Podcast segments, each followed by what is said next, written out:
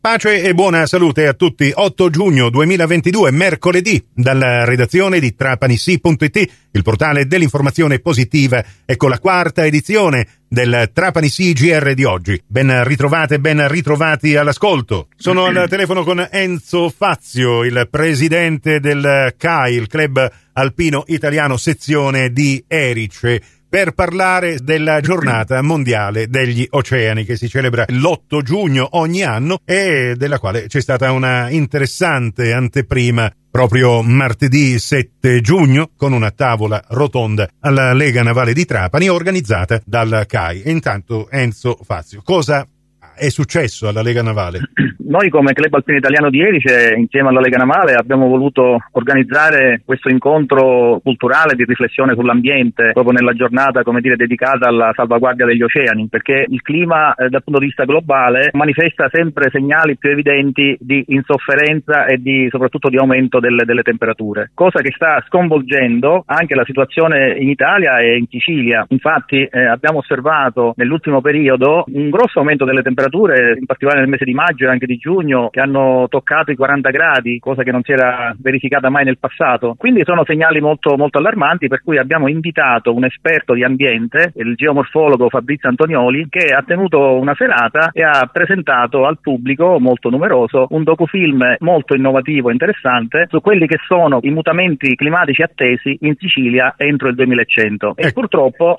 i dati non sono, non sono molto confortanti. La Sicilia è un'isola in un mare chiuso come come il Mediterraneo, dove molti si illudono che queste escursioni climatiche da qui fino al uh, 2100 siano poco rilevanti, o meglio meno rilevanti di quelle che accadranno negli oceani, ma non è assolutamente così, anche perché facciamo un esempio, nel nostro territorio abbiamo le lagune come quelle dello Stagnone e le saline eh, di Trapani che saranno letteralmente sommerse dalle acque che si solleveranno più di un metro. Le previsioni dei modelli statistici che sono stati sviluppati dagli scienziati prevedono un innalzamento medio del livello di mare di oltre un metro per quanto riguarda il Mediterraneo, perché purtroppo il riscaldamento globale, l'innalzamento innalzamento delle temperature e il conseguente scioglimento dei ghiacciai farà sì che eh, gli oceani eh, si solleveranno eh, parecchio e quindi da Gibilterra eh, entrerà questo scalino di acqua verso il Mediterraneo che come conseguenza andrà a inondare molte superfici costiere anche e soprattutto della Sicilia, per esempio eh, la penisola dello Stagnone verrà quasi completamente sommersa e sarà anche a rischio l'aeroporto di Trapani Birgi. Il 2100 non è poi così lontano, 2100 è il titolo di questo docufilm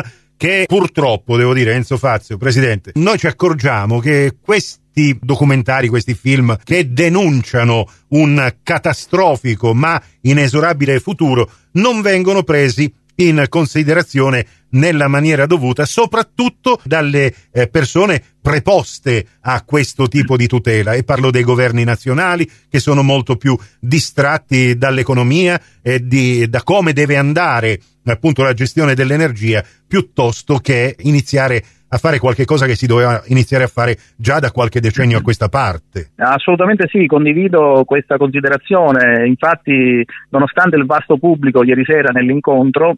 purtroppo mancavano proprio la componente della, della, classe dirigente pubblica, degli enti preposti dire, a, a normare, a fare qualcosa per fronteggiare questo fenomeno. Eh, erano presenti molte associazioni ambientaliste, eh, tutte a sostegno dire, di questa riflessione, di questa sensibilità ambientale, ma eh, erano, risultavano assolutamente assenti le istituzioni. Il dottor Antonioli ha mostrato e ha spiegato che il fenomeno, pur essendo molto grave, può essere fronteggiato se sia il governo nazionale, il governo centrale, ma anche anche a livello regionale e locale si predispone un piano di investimenti per adeguare il waterfront, cioè la, la fascia costiera, seguendo i modelli tecnologici che sono stati efficacemente adottati per esempio in Olanda, dove ehm, hanno addirittura conquistato la terra al mare e del mare ne fanno una grande risorsa e un'opportunità e non la considerano una minaccia ma è opportuno programmare, progettare questi investimenti e queste variazioni della fascia costiera perché già domani potrebbe essere troppo tardi. L'intervista integrale ad Enzo Fazio, presidente della sezione di Erice del CAI,